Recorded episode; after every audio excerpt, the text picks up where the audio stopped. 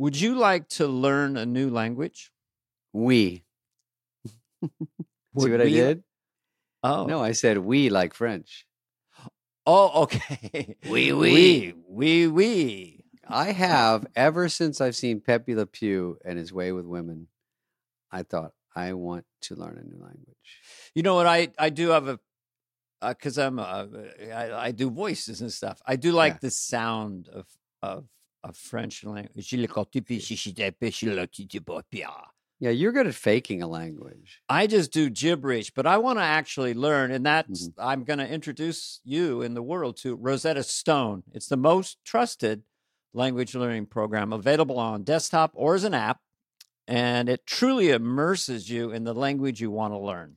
Yes, I've heard about this and talked about it for a long time. It's a trusted expert for 30 years. They have millions of users, 25 languages offered. So I think that pretty much covers the globe. You've got Yeah. your Spanish, your French, Mhm. you were just talking about, Korean, Dutch, Molto Arabic. bene. everywhere. fight devil shoot the V. Fast language acquisition. It, it, it, there's no English translations. So you really learn to speak, listen, and think in that language. That's the hard part, I think. That's it. And it's an intuitive process. You pick Mm-hmm. up the language naturally, first with words, then phrases, then sentences. And it's all designed for long term retention, which is great because I took Spanish for 12 years and all I know is how to find a library. yes, donde, I know. donde está la biblioteca? So this one, really, really, you retain it. I learned German and I know hast du zwei Schwestern now aber no hast du Bruder no nine abracabras Schwester. That means have do you have a brother? No, I have but I have three sisters. I took German for seven years and all I remember is Gesund, Gesundheit. What does that mean? that means bless you. Oh, okay. Yeah, so someone sneezes. Gesundheit. Gesundheit. Rosetta Stone, that's not going to happen. Another thing I love is they have a built in true accent feature that gives you feedback on your pronunciation. That's like having a personal trainer for your accent. Very important to being understood in a foreign country is to do it in kind of the rhythm of the way that language is speak. Right. spoke. You don't you don't look like some clown. Desktop and app options, audio companion, and ability to download lessons offline. By the Mhm. way, the lifetime membership has all 25 languages. For any and all trips and language needs in your life, Mm-hmm. that's lifetime access to all 25 language courses Rosetta Stone offers for 50% off. What are we waiting for? It's a steal. What is going on? Don't put off learning that language. There's no better time than right now to get started. For a very limited time, Fly on the Wall listeners can get Rosetta Stone's lifetime membership for 50% off. Oh, yeah. Visit rosettastone.com slash fly. That's 50. That's like the highest I've heard of. Mm-hmm. 50% off, unlimited access to 25 language courses for the rest of your life. Redeem your 50% off at rosettastone.com slash fly today. Okay, I have a little observation right before. I mean, Sure. well, this is part of Mike Judge. Start I'll say, hey, Dave, before we talk about our friend Mike Judge, because we now call him our friend, Great dude. Um, do you accept cookies every time you see it? because whoever thought of the phrase accept cookies is a genius because really they should ask, can we spy on you? yeah. Can we spy on you? But accept cookies, they take me right back It's to fun. a 10 year old. Well, Sure. fuck yes. I'm going to accept some cookies. I'll accept all cookies and more.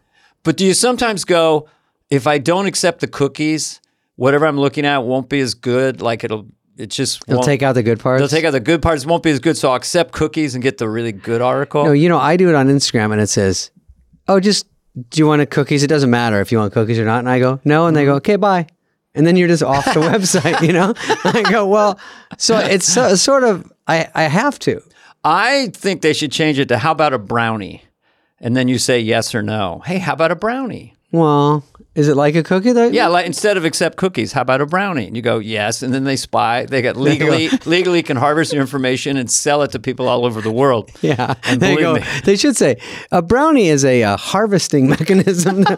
we spy on you while you're in the shower and while you're on your laptop. And I go, well, that's fun. I just want to read this article about, uh, you know, I'm Khloe trying Kardashian. to find the best route to drive to Big Fork, Montana. I don't need you going into all my personal details, looking at my apps. Okay. I just want to see pics of J Lo's wedding nuptials.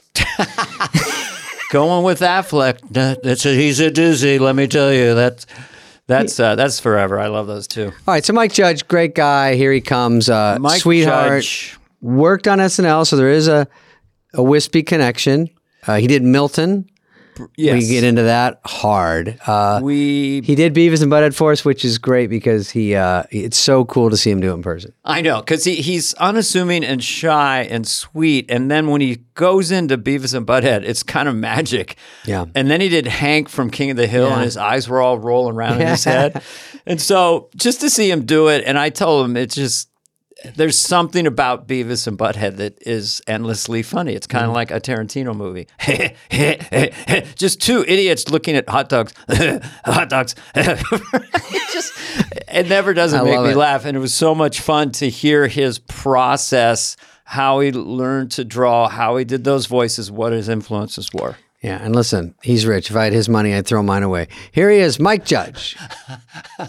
Why would you throw your money? I have so Why much don't you now. add mine? No, got to get rid of it.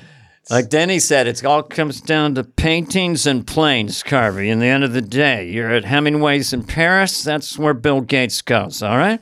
But getting a, uh Monet and on a G7 to a Muscat's a little more pricey. That's that clenched jaw, Dennis.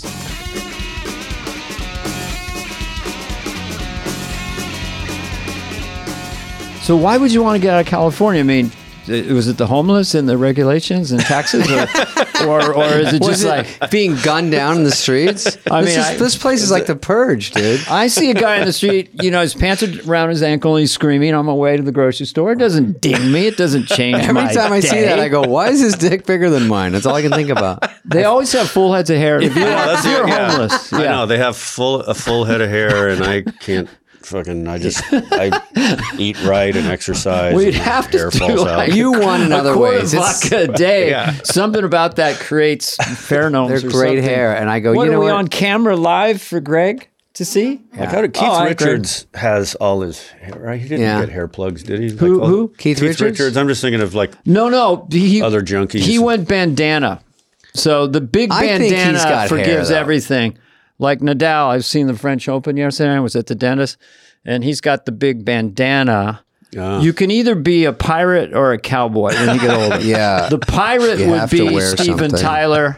It's all distracting. It's all jangles and all that stuff. The, and then the cowboy would be Jeff Bridges and, and, uh, Mickey Rourke. Just get Yeah. a rough and tumble. So which one are you, Mike? I'm gonna have to go with cowboy, but I'm barely. Uh, I just got to wear a hat or something. I know. Listen, I head. do it too. The, hair thing, it drives you crazy, and then you go, "Would you trade places with that homeless guy because he has great hair?" And then you think about it for a while. You go, "Well, it's a Mm. push." I always ask my friends because I try to understand the, the crisis, and I go, So "Look, if you No, were so I take that living somewhere and you couldn't afford the rent, would you move to a, a less expensive place ten miles away, or would you pitch pitch a tent?" And um, no one has said pitch a tent so far.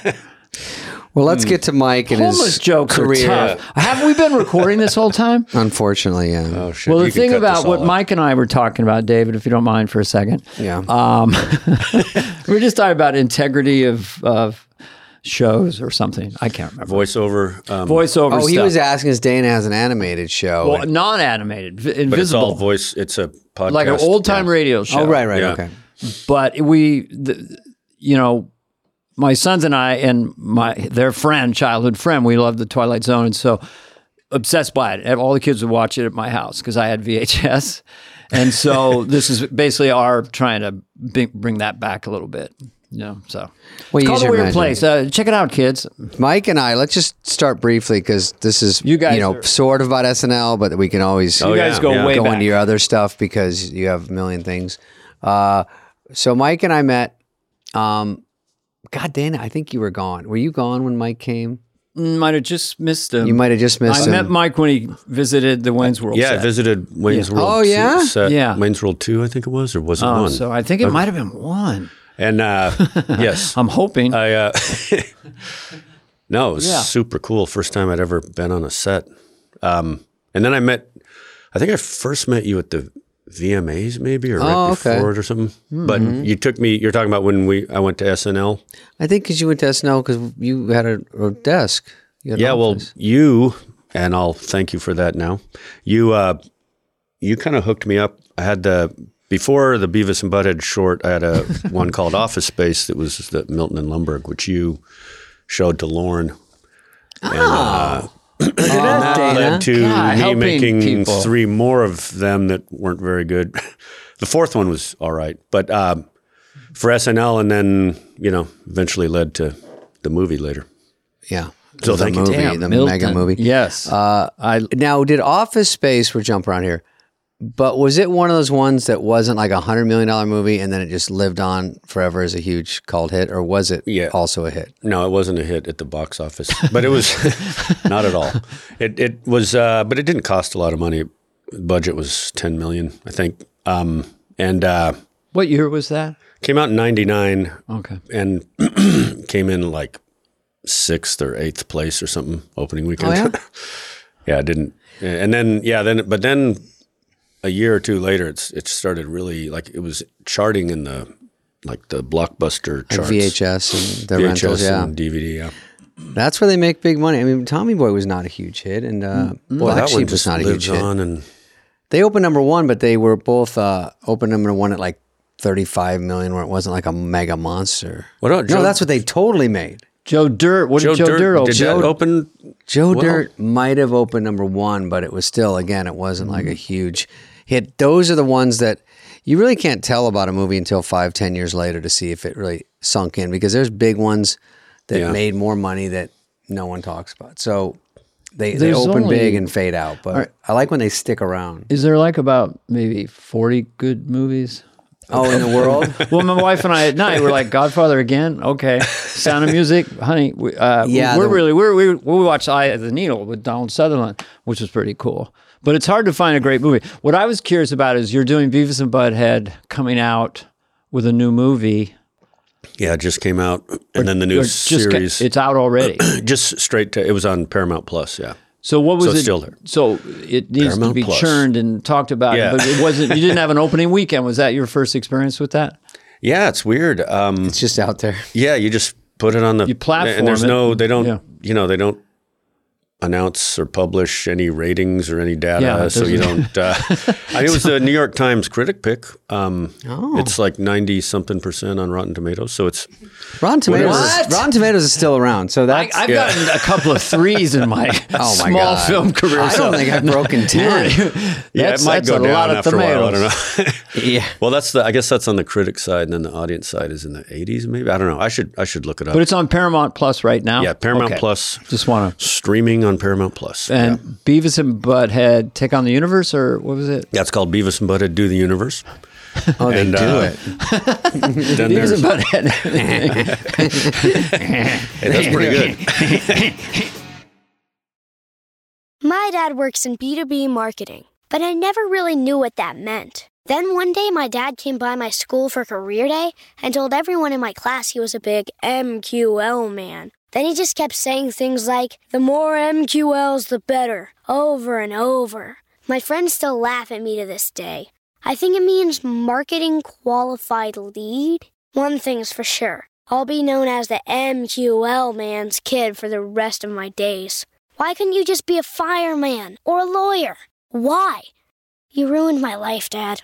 Not everyone gets B2B, but LinkedIn has the people who do. And with ads on LinkedIn, you'll be able to reach people based on job title, industry, likelihood to buy, and more. Start converting your B2B audience into high quality leads today. We'll even give you a $100 credit on your next ad campaign. Go to linkedin.com slash wall to claim your credit. That's linkedin.com slash wall. Terms and conditions apply. LinkedIn, the place to be, to be. Oh yeah, let's ask Mike if um, back in the SNL days, I think this was a rumor that maybe we started that um, that if we did a if you did a Beavis and Butthead movie, that Adam and I would be Beavis and Butthead. Yeah, we that was that was discussed. Yeah, and but uh, you know we ended up. I mean, they still When was it gunned talk down? about. Uh, yeah, I think I, uh, I don't know how that. I don't know how I, I don't remember at what point it was. Uh, Is it was when we asked for a salary? But yeah, Spade probably asked for a shit ton of I money. I went crazy. I'll be butthead, but they got to back up the Brinks truck. No, I was. You know, Mike gave me a, uh Beavis necklace. Do you remember this? You probably. oh yeah, the pewter. There's a pewter Yeah, yeah. Beavis Really? necklace because not because we were going to do the movie, just because I thought Beavis and Butthead was hilarious, and uh, he gave me this thing that was maybe one of a kind, maybe it was his merch, but either way, I loved it and uh, it was very nice. So I wore it to I had my buddy in town, and they said. Lauren or someone from the show said, Kate Moss is having her birthday. You guys would like to go down and say hi. So do some version of that. We uh, I was with my buddy. I don't think you went, and uh, No, I we went down. It was her twenty first birthday, and so it was just like a party party. I don't know her, whatever. And then they said, "Oh, go say hi to her." So now we're forced together, you know, and everyone's looking. Go say hi to Kate yeah, Moss. and she's smoking a cig, and uh, too cool. I'm just like, hey, uh, explaining that I'm like a clown in America or whatever I do. And, I mean, she's very posh. I mean, that's and yeah, she was super cute. And then she goes, Beavis, because she saw my necklace. I go, oh yeah. Oh. I talked to her like it's a foreign country. I go, mm. in America, this is a, and she's like, right, give it to me.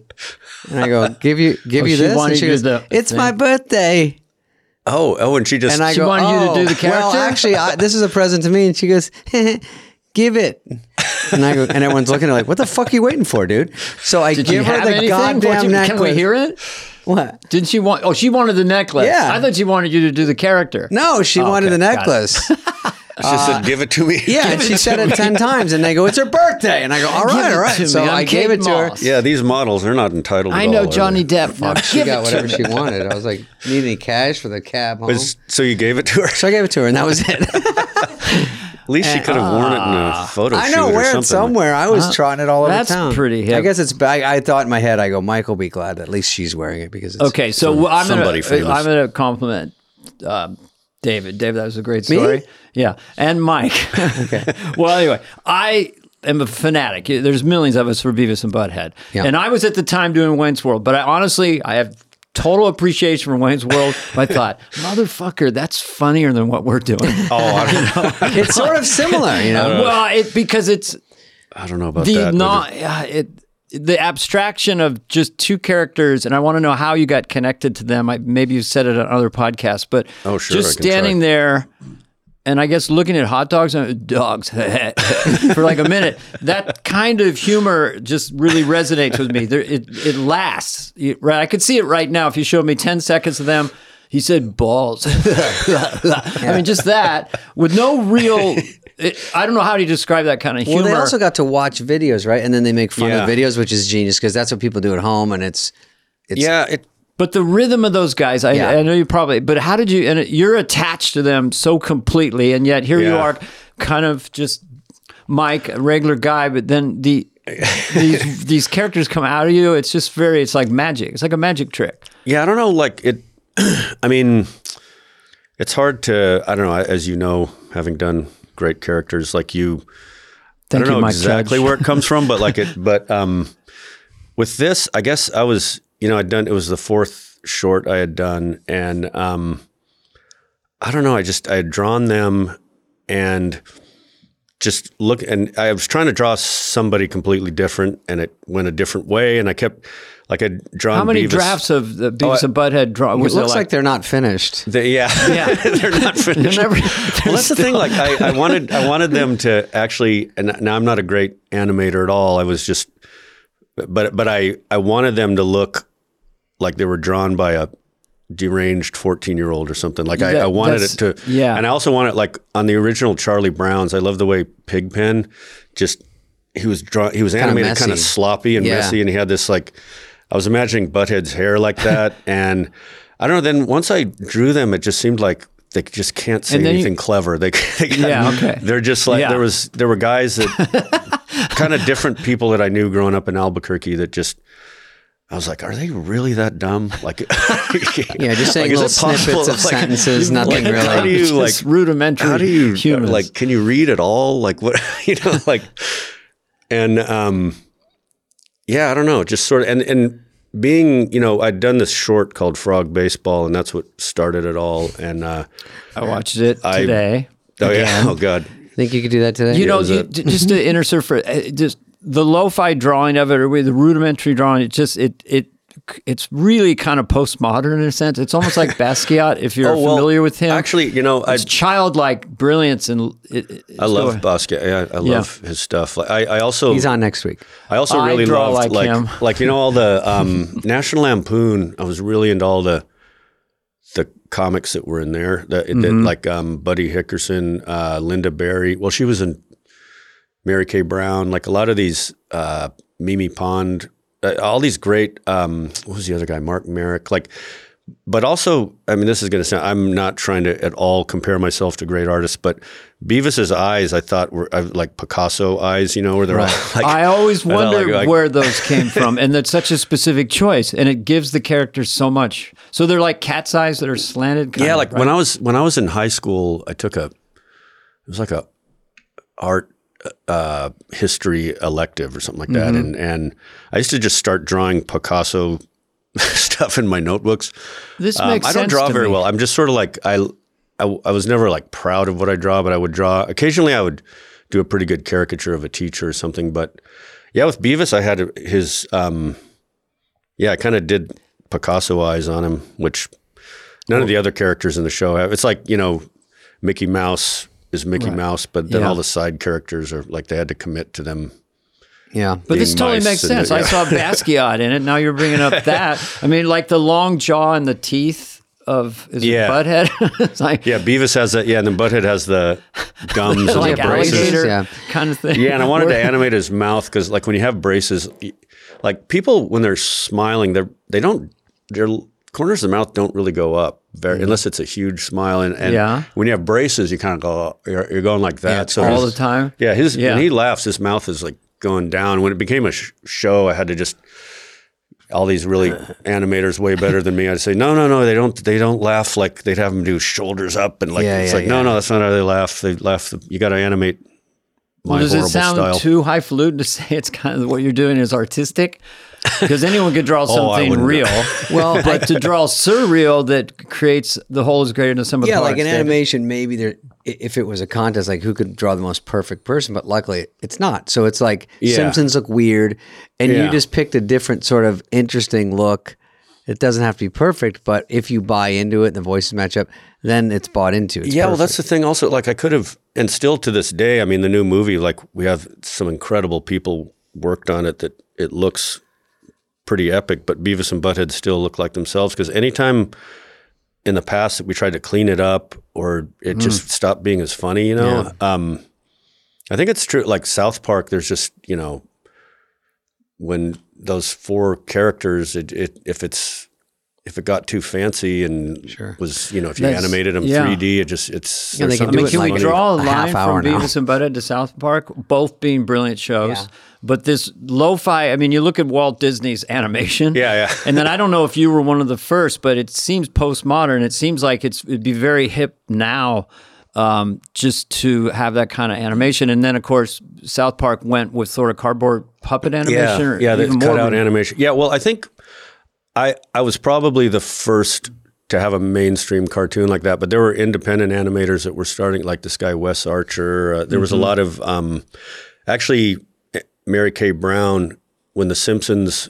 She had shorts that were in this Tracey Ullman show that I thought were amazing. I, I think it's impossible to Google because the way it's called Yeah. Dr. Nagatu, and there's an exclamation point in the middle of her last name. And uh, but anyway, there were there were people do, um, doing it. Yeah. doing it. Like I wanted to, I, I read National Lampoon and think, man, how come this stuff isn't animated? Like this kind of this this sensibility and this style of yeah. drawing, and and so that's what I was trying to do when I was animating my my shorts is is to try to. Can I ask you a technical question that I think also le- led to the magic of it? So Milton and the first, you know, Frog and the whatever was Mm-hmm. Beavis and Butthead. So you had a 16 millimeter, Got a Bolex. but but you, th- so Milton is like moving. There there's a there's a shimmering. Yeah, I Is that every- intentional? Yeah, every every drawing. Well, what what I did with Milton. If you want me to get in the weeds here, um, Well, this so what we yeah, do I, on this I would, uh, podcast. so I Our would, fans I are really uh, smart. Our fans are mostly animators. It's uh, they call it a boiling. Yeah, it's called a boil. Uh, every every two frames is a new drawing, no matter Mm-hmm. Okay. what. So So it I creates did, I that did shimmer. that that way. Yeah, um, and then Was it for time's sake or finance sake or an actual artistic It was choice? It was to give it partly movement. I, I would say I was a little artistic, but really like I I uh, I didn't have cells. I did that with color pencils and ink. So Mm-hmm. to to only move one part, you need a cell. Back then, you know, you did an overlay. I didn't hadn't tried working with that, so I I had like a cutout, like his desk is a overlay cut it cut around the corner of the cubicle. And the, and Mm-hmm. so you're the drawing ceiling. this thing, and you got this camera on. Yeah, I'll just do I, it real I'm, I'm putting the a new piece of paper Jazz it up a underneath it, bit, every yeah. time and clicking. Give it some fun. click it to give it movement, just like stop it twice. animation, claymation. Yeah. sense, but Is that with what you do? Click it. You, you click it, you go like click click. Well, if it's when you Yeah. that one I shot on my Bolex. Then when I I sold that one, I don't know how much it cost me for the film and everything was like, and for the camera like probably seven hundred bucks or something. And and I sold it for I got two thousand dollars for it. So I said, okay, next time I'm going to rent time on a camera. And so I, I shot it on a better my later stuff. That was the only one I shot on the Bolex. I could see why SNL would love Milton. Yeah. because it's uh, We thought Milton again, hilarious. it's like um, doing uh, whatever worker bee, working class people. What's their life like, and the torture of being in the cubicle and the boss Yeah. who's a dick. You know, When when you do Office Space off of Milton, first of all, it must be hard to make Milton a real character and try to capture it. But Office Space Yeah. had so much more going on that Milton wasn't even that you got a whole great movie out of it without just Yeah. going it's the Milton movie, you know. Yeah, well, that's that's actually it. Started out Peter Chernin at Fox saw those shorts and said this should be a movie, and so it was going to be a Milton movie, and I just kept I couldn't wrap my head around like like I don't kind of I, I don't want to know what he does at home. I don't like I don't I don't I didn't see a whole movie centered on him. So they had writers come in and pitch it, and nothing really landed, and then then but they kept wanting something, and then they said, well, what if you make it like an ensemble? cast like the the movie Car Wash, and I said, "Oh yeah, that's now that's Wash of like all- I can do Car that." all comparisons. Car Wash, well, but, I guess it's like a, no a workplace Yeah. comedy, basically. a workplace It's comedy. workplace comedy. That's probably no wasn't car even a wash, term. a Workplace boring, comedy. Boring cubicles. Yeah, but I was gonna animate Mm-hmm. like a series of like vignettes of office characters, like cubicle characters. So, so I, that's kind of what I. If Beavis and Butthead hadn't happened, that's what I was going to do next. Was more. Well, it was nice. It's almost like an indie filmmaker doing a film low budget in one location because the cubicle it was Yeah. very simple but super effective. You had the guy at the Yeah. desk and the guy at the door. That was it. Yeah, a lot a lot of um In my I'll answer limited, for him. Um, limited sometimes he animation pinch hit abilities. It is a, what would Mike say, David? Well, to he'll that say question? He's a lot of times you get on MTV or Comedy Central and you're a victim of the budget. So it's so the budget is so low that South Yeah. Park makes them look cardboard because that's all they can do. And And then be- it's- you know, so you can't make it so professional. And then i- indirectly, it's just sort of turns into a hit because of the uh, not cheapness, but you know, Oh, it just- makes a yeah, there's a charm difference. to- it. there's a charm to it. Yeah. Well, also, to- yeah. you can't you animation now, or at least a few years ago, would be like, okay, wrap. Uh, we'll get it out in three years. We'll see you guys. Yeah. that was a great read. Love you all. how see you in 2027.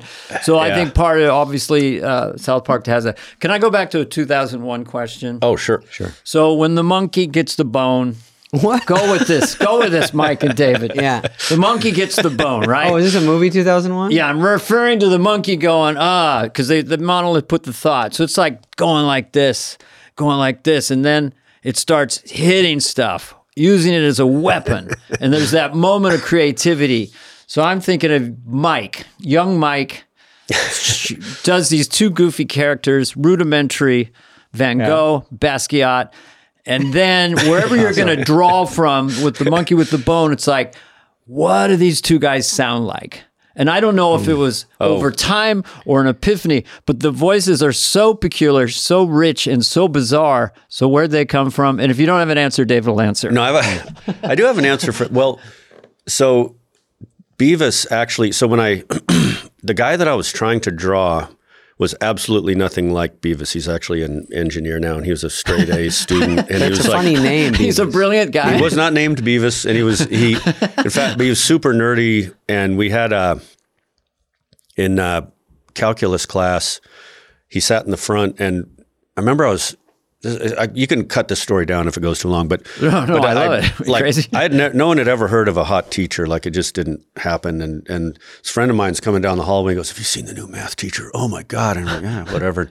But she was like a former Dallas Cowboys cheerleader, and and she was really beautiful. And he sat in front of class, and he was so wound up, like he would just he'd constantly be biting his lip and going, and he'd be laughing at everything she said. She wouldn't even wouldn't even be funny. She'd say, "Okay," and then this is an easier way to do it. Explaining algebra. and he was always kind of looking back. Like, That's hysterical. and so, Can I hear that and the- voice one more time? So you was- are sitting next to him and observing. I'm it. sitting in the Yeah. back, and me and And this other guy, Hysterical. Bob McCarthy, and then my other friend Mike Sidibaka, we. I started imitating him like he would do it, and then oh. I'd be in the back. I'd go, and then they started doing it, and sh- the teacher, she, I won't say her name, she got really pissed and chewed chewed me out one time, like chewed us all out because we just kept doing that, and and then like just she got really emotional and I was like apologize and everything. Then she turns around to the chalkboard and my friend just goes so, so I have two questions. One was so the guy doing that in the front row, he was doing that to repress his absolute horniness for the teacher. That's what it seemed like. Yeah, Oh. he was just so wound up. And and when you did it with, he- for your friends, did he talk or it was just one, that one Oh, sound? it was just the sound. All, all I all I would do was the laugh. Okay. And so, but he didn't really talk like Beavis. But I, well, I was trying to draw him when I ended up drawing Beavis and Butthead. They were both attempts Okay. to draw him, and it was kind of going a different way. But I thought they looked funny, and for some Mm-hmm. reason, I drew Beavis with a lighter in his hand. Uh Uh-huh. And I was just imagining him just like, Oh, He's gonna light someone on fire. He likes Like, fire. Excited. like it's just Yeah. this scary. Um, like there, there'd been this uh, this guitar player with Delbert McClinton who um, he had. Uh, I used to be a musician, but I remember he just was looking at some guy and he said, "Boy, he'd start a fire."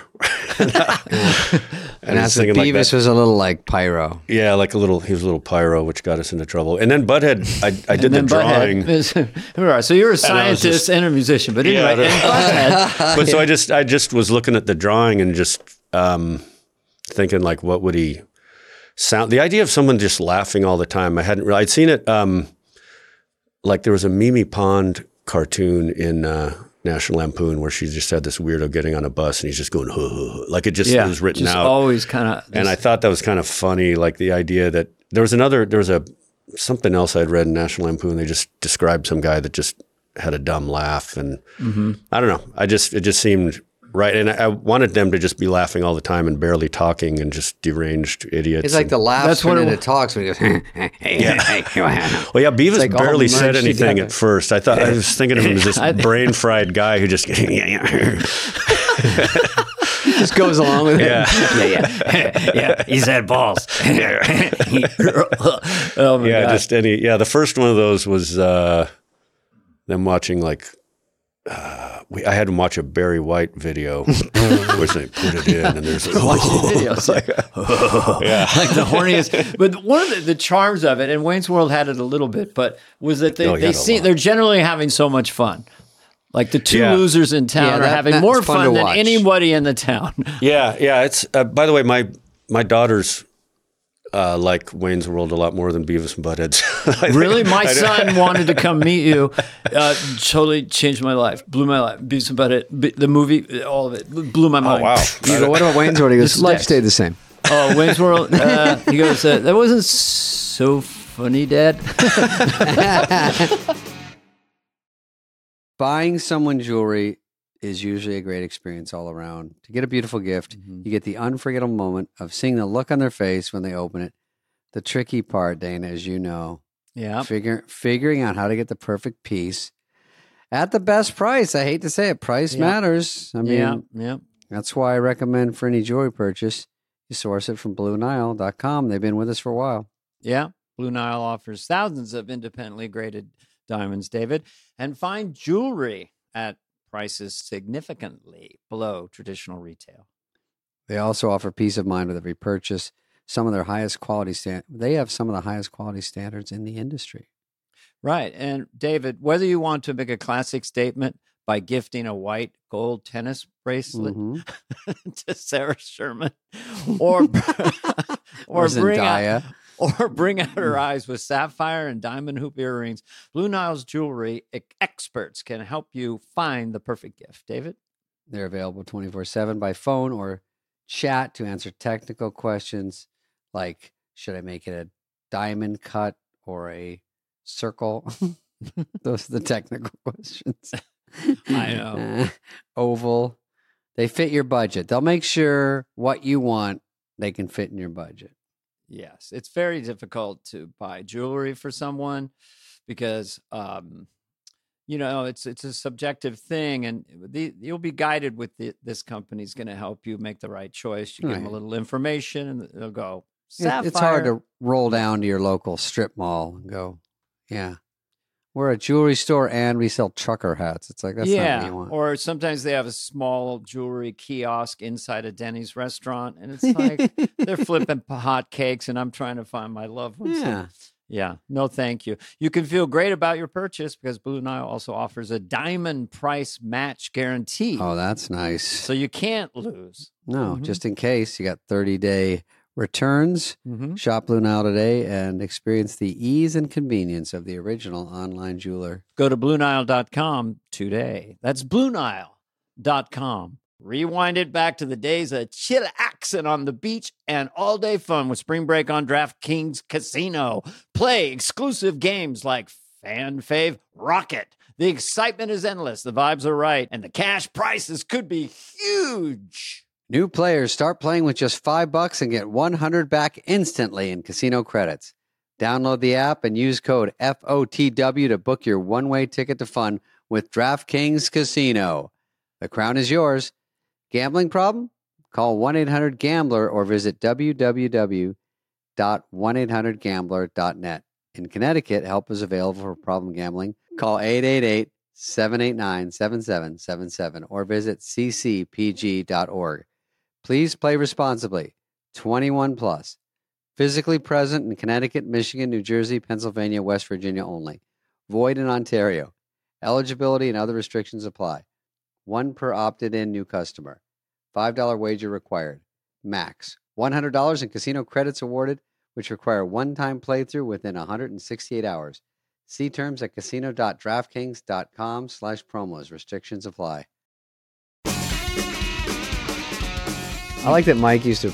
Did you program F 18 Hornet jets and then you go, I might switch? I, I, I worked on a, I didn't, uh, well, I, I worked, yeah, my first engineering job was uh, Can we? on, on uh, yeah, I was uh, electronic test engineering for the, uh, uh, yeah, it was F 18. It was uh, all, all very boring except for F 18, I guess. Like I wasn't out on the tarmac, like I was in a cubicle. You were basically with Maverick. Schematics. so, you, and, so you're a science whiz in high school and college, and you worked with. yeah, I was good at, yeah, I could do. When did you get and dumped? Do you know how to find the base of an isosceles triangle? Yeah. Most comedians Gun to my suck at school, and I've never met a Haven't done some, mathematician uh, comedian. There are not that many. Um, there's a there's a few there's a couple Simpsons writers that have. There's one I think it's got George Meyer. Well, there's some Harvardy brainiacs. David X. Cohen and uh, who's it? Ken Keeler, I think is his name. Has a I think he's got a PhD or something. Yeah, there's some.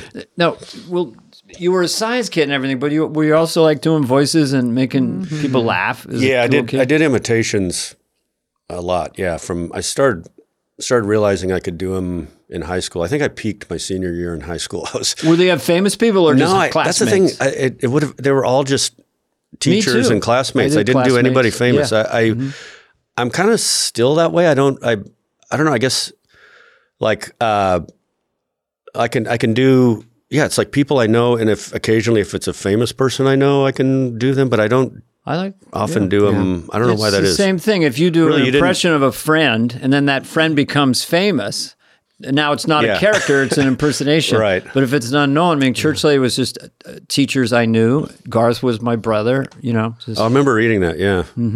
absolutely. And he he's uh, lives in Albuquerque for years. ABQ. Really? Yeah. Wow, he you invented guys the are video toaster. people. I don't know if you ever intersected with that. Did he really? Yeah, the video toaster with Tim Jenison. It was uh, for, with Amiga computers, early Yeah, 90s. oh, yeah, yeah. First, like home What's a video, rec- toaster? That home was video recording system for people want to yeah. cut Was, videos at home. Oh, that was like that was wasn't that like early '80s or something, or mm. even older? well, no, it might have been might mid- have been mid '80s. mid '80s. Yeah, maybe. Yeah, he. I wore a toaster T-shirt as, in Wayne's World 2 as Garth underneath the thing. Is that what, why he was in Albuquerque? Was, was there because Toaster capital of the world. He Well, no. he was in Well, I Silicon. mean, he was in Silicon, Silicon Valley. Valley. another place at one of your shows. Uh, Well, he- Microsoft and then he started in Albuquerque. moved to uh, Albuquerque. Just his wife was going for a master's at the University Mm. of New Mexico, and he just worked from there. And so he still works at Sandia Labs now. He's an engineer. Oh, okay. Yeah, that's what I was wondering if yeah, Sandia. I have an office space question. David? Um, before we get to We'll be back Silicon right after Valley, this Office Space. Office Space had Aniston in it too, Yeah, right? Jennifer Aniston. She's great. What was she That, uh, like? She was fun in that. She was very funny, very good. She was great. The whole thing was great. I heard, Good I heard comedy TGI timing. Fridays lost their flair because of that. Did you read that? Yeah, they well they they publicly tweeted that it wasn't because of Office Space, but a, a waiter, waitress, whatever you uh, told uh, my the second AD told me that that she asked someone at at TGI Fridays about that, and they said, "Oh, after that movie Office Space, we we ditched the flare, Drop the flair. but uh, yeah, that was something I, I had I had in the script. Uh, I had the line about um, we're not in Kansas anymore, and uh, then this this writer Brent Forrester I was working with he he was in Austin and he worked on King of the Hill, and he was staying at a hotel next to a TGI Fridays, and I said, hey, if you get a chance, can you go? Like I was too chicken shit to just I don't know. I didn't want to like. I, I said, can you just ask them because clearly they don't they don't wear those because they want to. I mean, all those all those buttons must be. And I was just curious, like, well, everyone has them, and do they, you know, do they tell you you have to have a certain number or whatever? And and then he was about to to get the car to the airport, and I said, hey, did you ever did you ever get to TGI Fridays? And goes, oh yeah, yeah. They're they're actually called pieces of flair, and you have to wear fifteen of them. Hysterical. And you and I was like, oh my god, how long have you been sitting on this? Sitting on that? Like, juicy one. That's too and good. so then we started riffing on that stuff, and I that was a very last minute ad. All those, but but that was to give because when casting her enabled that kind of made the studio relax more about casting all these unknowns Hmm. or semi unknowns. So King of the Hill also I'll just insert. She was this. also smart to go into my, that movie. My too. son's favorite, and I remember they they liked The Simpsons. They uh, fell in love with South Park later, but it was always King of the Hill. In my Really? house. Wow. Always. What a, what the gosh darn are you doing? I mean, that guy, you know, Yeah. that had another magic charm to it. I mean, it's famous, right? It's huge. Yeah, King that was Hill. a- I mean, it's it's something. That was one of my. That was Hank, a, right? Yeah, Was your- Hank was a combination of imitations of. Um, there was a guy in my paper route.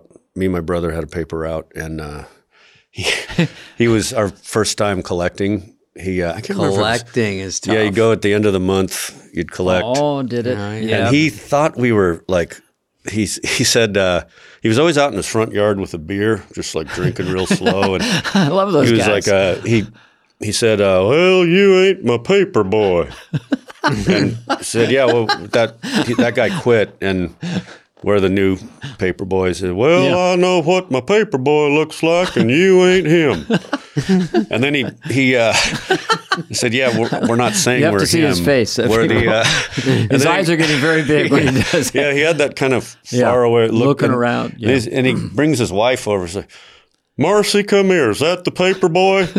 they ain't the paper boy. I was like, no, I, we're not saying we're that guy. And then um, we said, well, we're going to have to cancel your paper. He said, well, I'm going to get the paper when the real paper boy comes. Jesus. It, that's that because you're collecting, which is uh, Yeah. in uh, to the audience. That's what the end of the month Oh, you go get the right. money for the paper, right? Because my buddies, I'd go with them. Oh yeah, And it yeah. was oh, you did tough. that in Arizona? Yeah, you do the paper, Mm-hmm. then you got to go do the collecting, which was the hard part. You hit them up for the cash at the end of the month. God, you get up at four, four thirty. Oh, for I the did. morning My friend, he paper, told and me you're was so wrapping fun. them, It wrapping them, and then.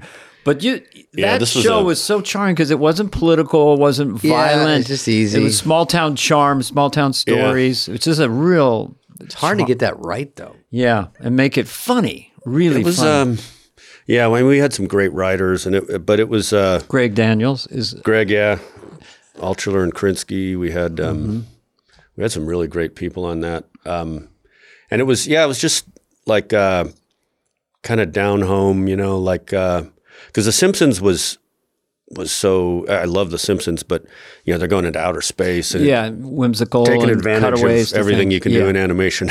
Yeah. I chose to not take advantage of any of that. but Yeah, uh, yours might as well have been a sitcom. yeah, well, that was what stood out. But let me ask you a question. So you're you're drawing the main characters, and you you kind of in your head have an idea how they sound, and then it's a, a series. So are you passing out other voice? There's other voice actors in there. You're doing like three or four of them. Or? I just did. I did Hank and Boomhauer, the guy who talks gibberish, and and that was pretty much it. I, Mm-hmm. how does Boomhauer sound again? Uh, that was sort of that was based on a. I have told the story on it, but it was well Not on it, it fly. based, based on a couple different uh, things. But the one that I would go to, the guy uh, when Beavis and Butthead was going, um, I didn't have an assistant like for the first year of it, and and you could anyone could call, I guess, and get my um, And my talk to you. voicemail, and somebody had called complaining about the show, and it was just like. Just hillbilly deranged dude, and he thought the name of the show was Porky's Butthole, and he's Really? and the the call I still have it. Uh, it's he, he goes, uh, "Well, I've been calling y'all about a month now. I Grab about y'all. Remember the time that dang old friggin' old Looney Tunes come on, you put on a dang old Porky's friggin' old butthole, and uh, and I couldn't. He's like, you go think you gonna sell driving them commercials, them damn old damn old kids with Porky's butthole, yo, yo get." And, and he's just like, I couldn't. He seems to be complaining also that it it's because they would start the show like two minutes off or early to get people who are channel flipping. So Mm-hmm. he's saying like, y'all be three minutes late last time, go three li- minutes late next time. If y'all would job name I would poke his butthole. So you pick up bits and Porky's pieces butthole. I don't know how you get that out of Yeah. Beavis and Butthead. I just think it's like cartoons, Looney Tunes, Porky. Oh, Yeah, I Porky did this Pig. one based on C. Reilly, you know, right? Like really insecure guy, right? Like we could have fun and everything, right? That'd be cool, right? Who's John C. Reilly? I base it on him, but I exaggerated it. Like, Oh, you is know. it? Yeah, it's That part of my does sound like scripted a- podcast. Was it before he was famous or? No, I just took it from it was three idiots in the scripted podcast. The one's the ringleader and goes, "What do you think? You think Claude's like a baby?" Yeah, he's pretty, pretty much like a baby. I think he's kind of, he's kind of gentle. Like he's like a day baby, right? So that was it, it's basically you take the source material of that in your case, and then Yeah. you just extrapolate it out and Make a funny version. Yeah, like Yeah. how did uh, Joe Dirt sound? Like me. No, he had kind of a twang. yeah, yeah, he he had a was a southern twang. Hey, boys, what- You're gonna stand there owning a fireworks stand yeah, there you go. and tell me you don't got no Roman candles. you were like the first person to really do the the mullet redneck. Yeah, that was the first kind of You know, I think it was uh, in a way. it was accepted because I wasn't making fun of the South. Really, I was actually the guy was Super the charming. good guy, Yeah. and for once I wasn't sarcastic. Yeah. and mean. No, and he was the I hero. was- yeah, I was Yeah. trying really hard to get through life, and something about that clicked with people. That I mean, there's no other explanation. I think likability goes a long way. I think, Yeah. you know, Joe love Dirt was movie, just a likable character and it didn't shit on the South or make fun of it. It didn't Right. wink. He was sincere, yeah, looking for Yeah. his parents. and bullied, and, and a lot of people are bullied, and so when you get yeah. you see that, you And a great relate. name. Joe Yeah. Dirt. That's just a great Joe name. Dirt, yeah. Joe Dirt. You know, Yeah. well, is- I, I know the movie I'm in. David, yeah, yeah, you're, you're, David you're- Spade is Joe Dirt. you're in or with a out, mullet. Yeah. Cha-ching. Yeah, I love it. So when you're when you're casting other people, then you show them the, some animation and some ideas, or you let them look at it, or how do how do you get them in when you're so connected? We what we did uh, it was um, yeah that was the first time I really cast something and we had standees of the drawings. Okay, so, so I mean like- my my drawings are were very well still are like really Basquiat. crude drawings and when you blow them up to that size they look even cruder. It's like like the shaky pen. But Mm-hmm. we had we had these cutouts and I would I wouldn't look at the actors. I would look at the drawings when when they when spoke. they're yeah so they Oh, so they're in, and you're looking just at the yeah, standee it doesn't drawing. it doesn't matter what they're Yeah, what none they of- look like. Yeah, what they look like or what they're doing with their face. None, I'll, or how famous or anything. that's it's just not the end. So of you it. hear the Yeah. voice, and you're looking at the thing without looking at them, and then you- Yeah. you, do the eureka moment. I mean, how many audition Yeah. for a part? Um, quite Five, a few. I mean, they'd they'd narrow it down, and Greg and I would uh, listen to you know like the the final ones. But yeah, you, yeah, it it definitely like I think where animation goes wrong a lot of the times, especially when they're when they're trying to cram celebrities in, is that that the there's that thing where the the sum is greater than the parts, but you know where. the voice and the drawing come together in a way Yeah. that's that just, Just fires clicks. on all cylinders. Yeah. And yeah, so I would, you know, I would look at that and like when Stephen Root read it, I mean, Stephen Root's also just naturally funny, like a lot Mm-hmm. of, like you all are, but he, but like he, uh, that clicked. And then the one that we had a little bit of a, because we were talking earlier about the Mm-hmm. celebrity thing was the character Dale, which Johnny Hardwick was one of the writers and a stand-up comedian. I think you know him know from him. way back. Yeah, and he Mm-hmm. and he was one of the writers, and we had him read, and it just fit that like it was just Like something a popped. Yeah. and you know there was a lot of they wanted they just kept pitching celebrities doing the voice, and none of them really Not their clicked fault. that way. Yeah, didn't- not their fault. Yeah, they're great match. actors. Yeah. It just doesn't fit the drawing. Also, and- it doesn't really. It doesn't seem to help that much. Like, Yeah, because you nobody forget cares. once you Like, It watch only the show. counts You for for- three seconds. There's so many movies that have famous people, and especially in the '90s, that like after Toy Story, it was like you have to have a big star do the Oh, voice. yeah, And is there's so true? many Oh, failed, wow, yeah. huge budget animated movies Yeah. that failed with huge stars, and nothing against the stars, but they just it's like it's like you get this famous person and this animator, this designer, and there's no thought of putting it of how it all Mm-hmm. clicks together. You know yeah, that happens a lot. I mean, sometimes there is. it just needs. when to, I did that uh, llama movie, you had a big. well, the Emperor's New Groove. Yeah, That was. Oh, yeah, uh, yeah. I remember going in. that and- worked. And mean, they that said worked. that one. I love that one. They said Yeah. um, my only good reviews. and you're playing a llama. I'm a llama. Well, And it how was did he it sound was the? Prince and the Pauper. the first. Uh, Mike might know a little bit of this because he's in that world, but Mm-hmm. it was a big Disney movie. I think uh, Michael Eisner is that probably was running it. So I get brought in. I was doing Just Shoot Me, and um, I play this Prince, and Owen Wilson, who's your buddy, is uh, our buddy, is playing the. Uh, I think it was a pauper. So it was basically going to be we switch bodies or we switch lives. I'm the the queen is Carla Gugino. So I think those are the three people that had Winnie Oh, she was the voice of the. She was no, no. So we do Oh, oh. it for a year and a half, and I'm doing the voice. And it was such an. It was before you got paid, so it was just an honor. and I go, it's What oh an my God, honor. they're making Yeah, a just an honor. I think Shrek was an honor, and they got paid. So Yeah. I literally was making I'll like fun a little you. over scale, and I so after a year and a half, I go, "Hey guys, is that a wrap? Like, do you got it?" And uh, because you know they, they give you pieces of the script, and all go that. in so and after a year and a half, they show a, an animatic to Michael Eisner, and he he doesn't like it, and they're already millions into it, and they say, uh, "What else? I what else could this be?" executive. and they and they said we had another idea where he goes I sort of like the sarcastic prince, and he goes, "What about?" Which is me, and he goes, "What about that?" He they had an idea that I turn into a llama or something. He goes, "Yeah, do that one." And so another year and a half, we had to change everything again and do it all over. By the end, I didn't want to even go in anymore. I go, I don't even know what we're doing. We're just ad libbing, riffing, doing stuff. And when I saw it, I was thinking in the back of my head, this is going to be a disaster. And it was, it made me laugh. I thought it was so funny. I go, Yeah. God, these guys are good. They know how to do it, Well, and they, they- made it work. You it know, looked cool. It was a slightly different look. It was one of the ah, first. see, Dana wouldn't notice See, he that. would know that. I would just go, look at the funny Well, pictures. Also, There's like David. my well, my daughter had when she was like eight or nine. I think she had. There was a full. Oh, sorry. There was a full page ad for it in the Mm-hmm. in a magazine that she had pulled out and stuck on her wall. 'Cause- Oh, because you want to see it? Yeah, because it was like, but it just had a different, had a cool design. I thought it was like, it didn't look like the typical Disney from what I remembered. Like they Yeah. finally started to do something a little different. And it was so fun to do because I, I can't even give myself the credit because I would make up jokes and they'd give me jokes, but it was more they have so much going on around the story with the animation that they make everything funnier and better. You know what I mean? Like even in Hotel Transylvania, everything it Hmm. doesn't read as funny, and then when you see them do it, they know what they're doing. So know, it just adds to jokes yeah. so much. It can go wrong so many ways. Sounds- So oh, when yeah. it works, it works. I, I Yeah, actually read for an for it to go animated TV show once, and uh, I think I blew blew it because I came in for the audition. and They said, "Mike's looking at the standee. You can come in now." And I, Mike is looking away. You can come in. well, I, I won't doesn't- tell you, boys. We gonna playing get down Jimmy there. the Raccoon. uh, well, let's ask Mike if he met Lorne and if he did. You ever have to meet Lorne and sit with him and talk to him? Yeah. And when did you Oh, get yeah. the call that SNL's Yeah, going to yeah, use Milton?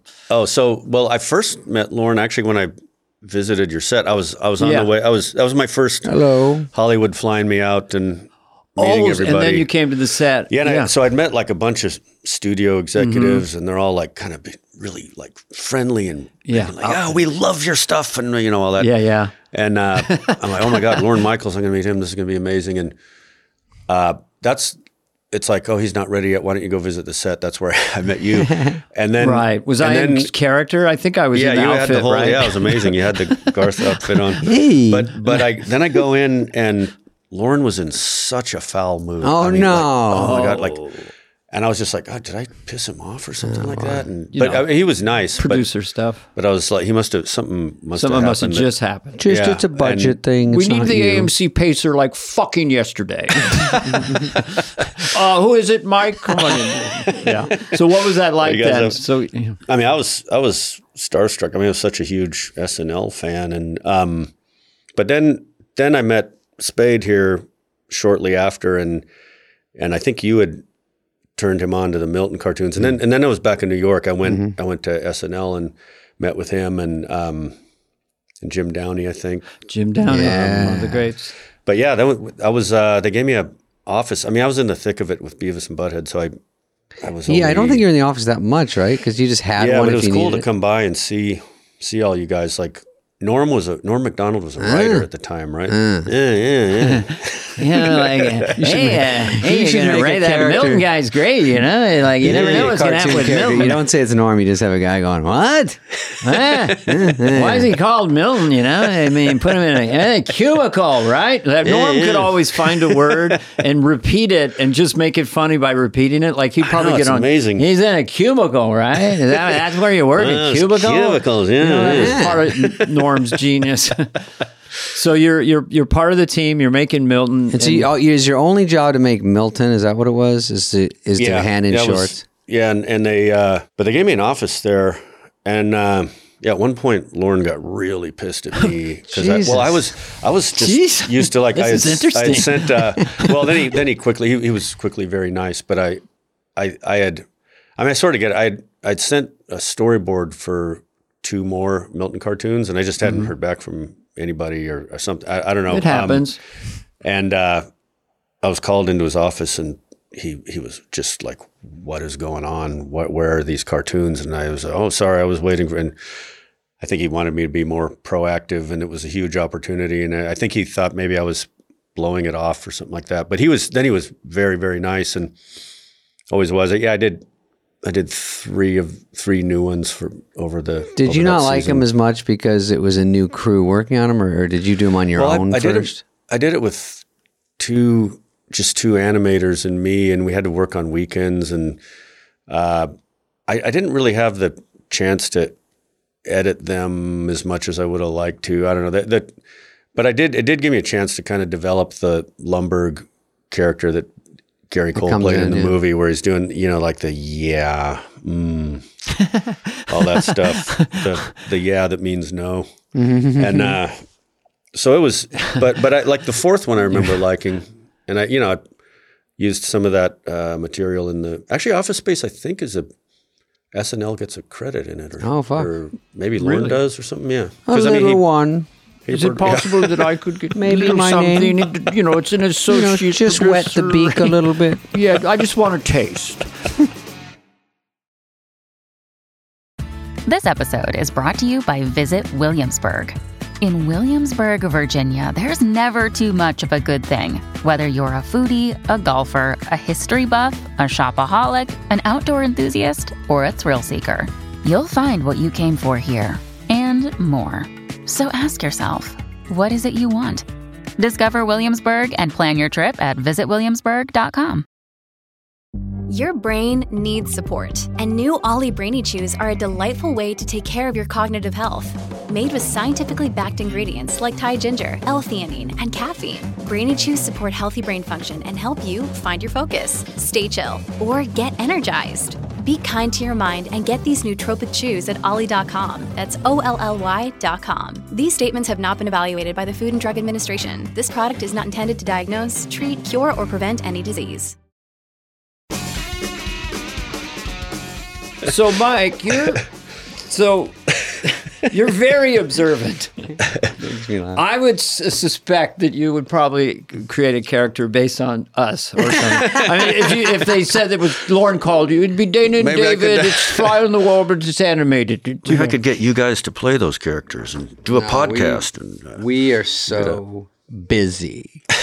I like your career. I like, Yeah, I do you know, too. uh, Silicon Valley. It's just, it's generally a guy, your sensibility is infused with things. And um, It's a very safe bet to Do they ever you in. back up a Brinks truck to you, like, and you knew it was a shitty idea, but it's generational wealth. You, you know, someone needs an operation. and you, so you must have said no a lot after Beavis and Butthead. You had fuck you money or whatever or success. Screw you, So at what least. kind of Yeah, de- what kind of deals came to you without throwing anyone under the bus that you Oh. just said no, thank you? You know, I, I, uh, yeah, there was a few. I mean, there was a. There, I said yes to some stuff that thankfully didn't didn't go on. But Really? like, well, the first, I mean, Let's look at a clip. not to throw too many. Yeah, Well, fortunately, uh, there's no clips. Wikipedia. There's some, some script pages. Uh, there was a summer camp movie that, and I never went to summer camp. My parents didn't have Summer camp dough, movies but like, always work. yeah, well, that's what this was like.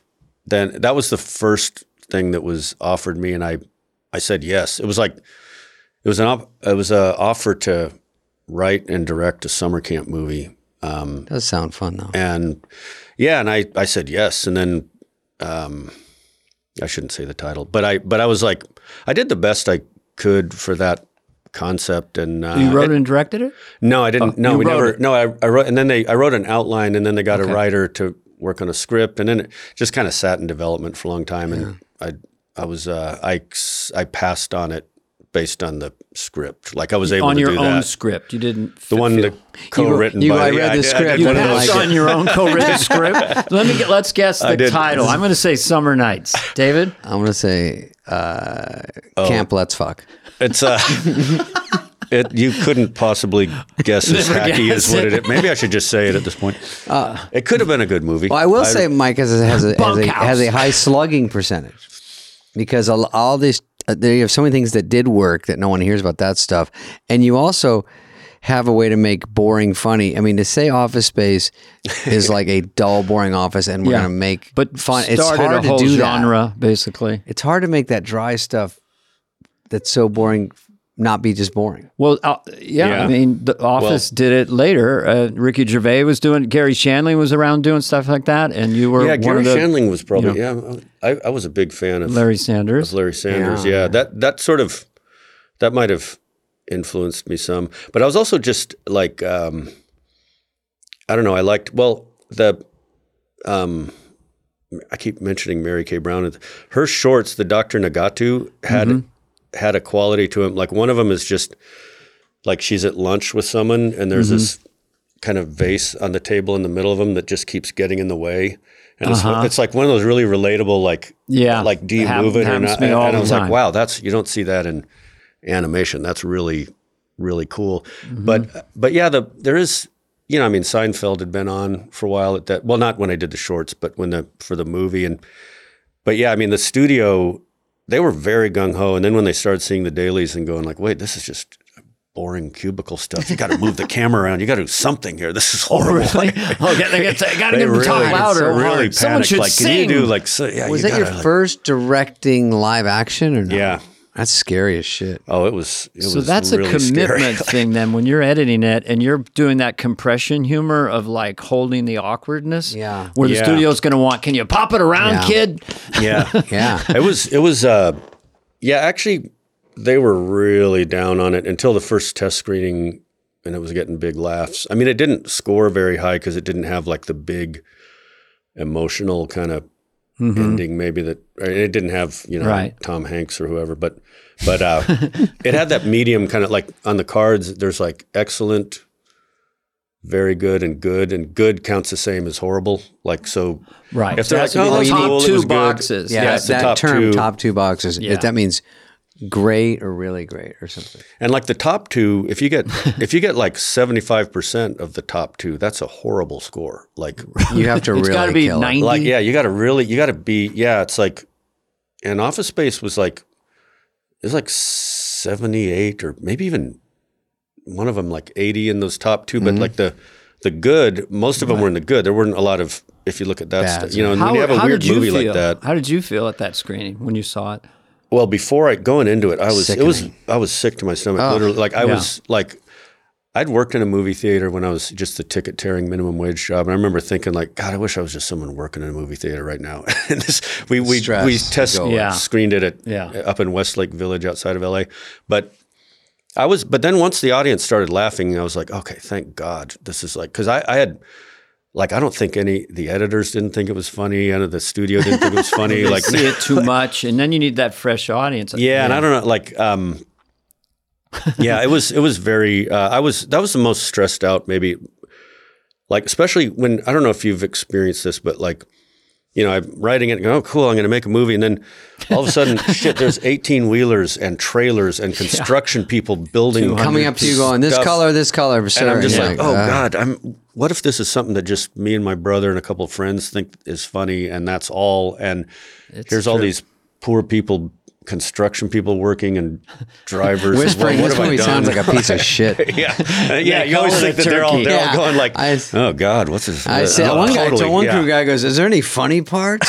I go, "Because we're shooting it out of Someone sequence." said that? Yeah, he's like smoking a cigarette, and I go, I, go "I wrote this." He's like, "Oh, I'm sure it all cuts together." I go, "Oh yeah, we'll see." get Jesus. Oh God, it's such a horrible feeling. I remember the we'd put all the cubicles in this place we were shooting, and and it- the first rehearsal with Gary Cole and Ron Livingston, and and it's just like, yeah, if I could go ahead and get that, you know, he's it's Right. this slow scene, and Yeah. I'm, it's just me standing there and a You're first like AD like looking down, and there's Yeah. a couple construction people over there, kind of going. And they're getting bored. and I'm Going, is this a oh comedy?" my God, I have to. This is a comedy. Is it Yeah, too late? that's what the Can I get out of this? Is this a comedy? Can I quit? They do that thing where they get 20 people out of After the the 20, yeah. Yeah. And, and, you know, like you stand behind them. And I remember the moderator, she just goes, who's heard of Mike Judge? And, and, she- and like, I don't know, like maybe like 15 of the 20 people Mm-hmm. raised their hand. And said, what do you think of him? And I just got, I got up and Get left. the fuck like, out. Yeah. I saw one on Dickie Roberts that said, uh,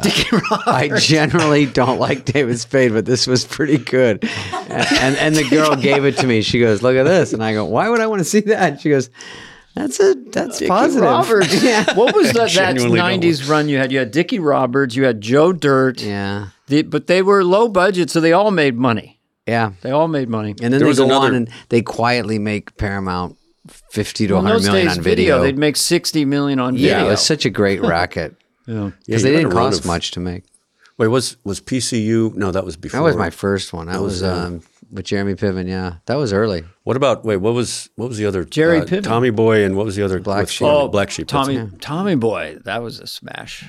That one really lives on. But it That lives one just- on. Yeah. Yeah, It's people- huge. Yeah, that one. Thanks. It just grows and grows. It seems like. So, Yeah, that's good. that- Will, uh, do you have All right, any we'll- more? all right, we'll let him I go. had Hank down so good when I was watching that with my kids. Yeah, you got him down. Um, Thank You're you, good at Mike. Mike. Mike Judge was our guest today. Mike I was enjoyed it. great. Thank you guys. We didn't keep him too long. We got him an hour. 'cause he's Really, busy boy. really fun. I appreciate Um, it. and uh, Love you're as you. nice as they say you Yeah. are. I don't. very And so are you talented, very cool. Uh, unassuming and and an, uh, an incredible observer of humans. you live here and Austin, is that? Because I was in Austin. Yeah, I've been actually I moved back there pretty much full time like a year and a half ago. Yeah, people people dig Austin. I I liked it. We It's too there. hot in the summer. We went there. We we Oh, we do a did- live podcast. We did a live podcast Oh, in yeah, Austin. yeah. yeah. Oh, were you there recently? Yeah, yeah, probably the last. we were there uh, with a guy named um, James Austin Johnson Yeah, from. we uh, drove by your house and beeped. Yeah. Um, All right, we'll get him out of here. Thank you, Mike. Peace out. All right, thank you, David. guys. Thank you, Mike. Hey, what's up, flies? What's up, fleas? What's up, people that listen? We want to hear from you and your dumb questions. Questions? Ask us anything. Anything you want. You can email us at flyonthewall at cadence13.com. Oh. Hey, David, you want to read our our question? Yeah, Allie Jones, we get these uh, questions from our lovely Questions. We listeners. get questions. Question. We don't have a theme for No. this. Yeah. Maybe we have Cajun Man do it. We got a question.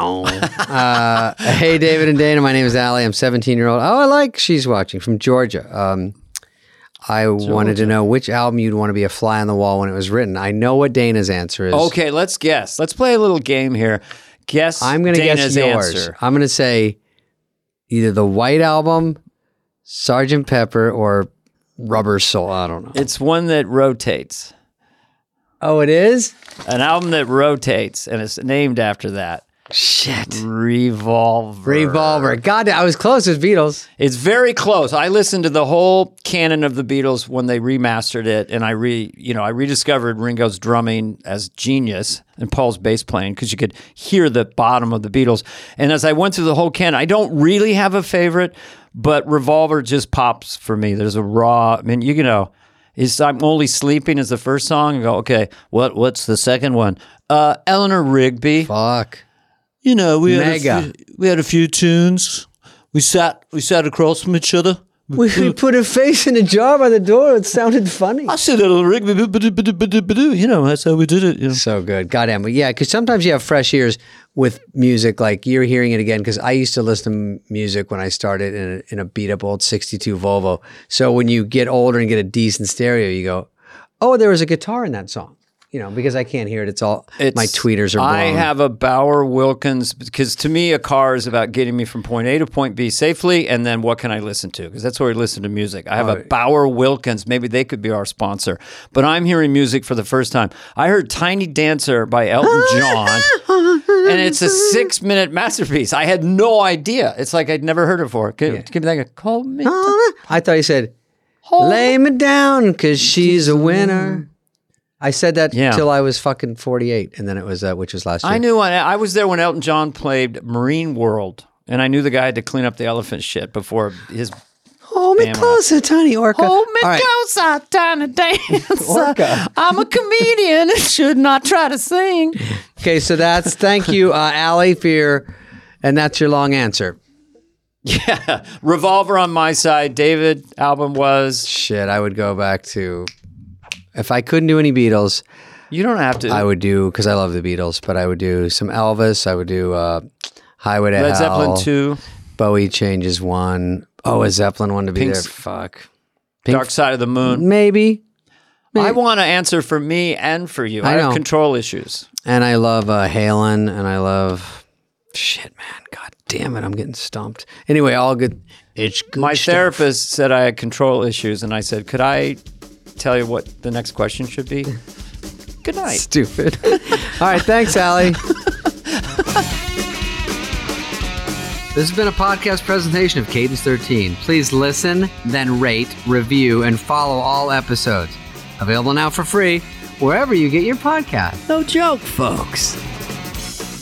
Fly on the Wall has been a presentation of Cadence 13, executive produced by Dana Carvey and David Spade, Chris Corcoran of Cadence 13, and Charlie Finan of Brillstein Entertainment. The show's lead producer is Greg Holtzman with production and engineering support from Serena Regan and Chris Basil of Cadence 13.